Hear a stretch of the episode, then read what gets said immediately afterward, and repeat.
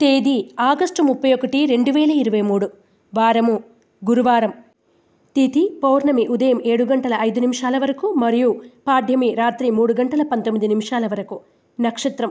శతభిష నక్షత్రం సాయంత్రం ఐదు గంటల నలభై నాలుగు నిమిషాల వరకు. వర్జం. రాత్రి పదకొండు గంటల ఇరవై మూడు నిమిషాల నుండి పన్నెండు గంటల నలభై ఎనిమిది నిమిషాల వరకు. దుర్ముహూర్తం ఉదయం పది గంటల మూడు నిమిషాల నుండి పది గంటల యాభై మూడు నిమిషాల వరకు మరియు మధ్యాహ్నం మూడు గంటల ఒక్క నిమిషం నుండి మూడు గంటల యాభై ఒక్క నిమిషాల వరకు. శుభ సమయం ఉదయం ఎనిమిది గంటల నుండి ఎనిమిది గంటల నలభై నిమిషాల వరకు. రాశి ఫలాలు. మేషరాశి.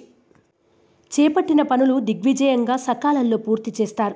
ఆర్థిక పరిస్థితి మెరుగుపడుతుంది. వృత్తి వ్యాపారాల్లో అభివృద్ధి సాధిస్తారు. పోటీ పరీక్షలు ఇంటర్వ్యూల్లో విజయం సాధిస్తారు. ఇంటా బయట విజయం వరిస్తుంది. మేషరాశివారు నరదృష్టి నరఘోష నివారణ కొరకు నాగబంధాన్ని ఉపయోగించడం గోసేవ చేయడం శుభదాయకం.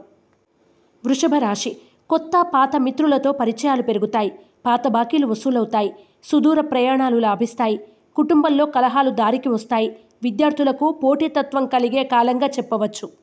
వృషభ రాశివారు సర్పదోష నివారణ చూర్ణాన్ని ఉపయోగించడం శ్రీ గణపతి మంగళాష్టకాన్ని పఠించడం శుభదాయకం. మకర రాశి అనుకున్న పనుల్లో ఇబ్బందులు ఎదురైనా నిలకడ మీద సకాలంలో పూర్తి చేస్తారు.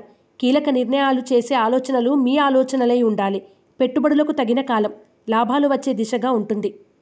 మిథున రాశివారు ఆరావళి కుంకుమను ఉపయోగించడం దుర్గాష్టకాన్ని పఠించడం శుభదాయకం. కర్కాటక రాశి. ఆరోగ్యం విషయంలో మెలకువ చాలా అవసరం. చేపట్టిన పనులు నిదానంగా పూర్తి చేస్తారు. నూతన గృహ నిర్మాణ పనుల్లో తొందరపాటు నిర్ణయాలు చేయవద్దు. ఆర్థిక పరిస్థితి అనుకూలంగా ఉంటుంది.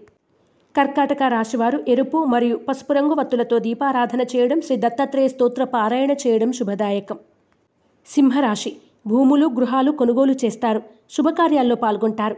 ఇతరుల నుండి కీలక సమాచారం అందుకుంటారు. సంఘంలో పలుకుబడి పెరుగుతుంది. మీరు చేసే నిర్ణయం తుది నిర్ణయంగా ఉంటుంది. సింహరాశివారు నాగసింధూరాన్ని ధరించడం ఇష్టదేవత ఆలయ సందర్శనం చేయడం వలన మరిన్ని శుభ ఫలితాలను పొందుతారు. కన్యారాశి. స్థిరాస్తి అభివృద్ధి చెందుతుంది.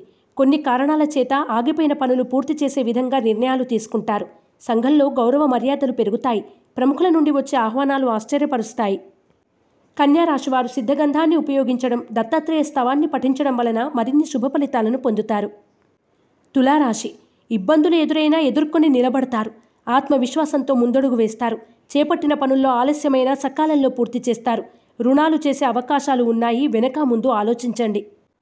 తులారాశివారు తెల్ల జిల్లేడు వత్తులతో దీపారాధన చేయడం శ్రీ రుణముక్తి గణేశ స్తోత్రాన్ని పఠించడం శుభదాయకం.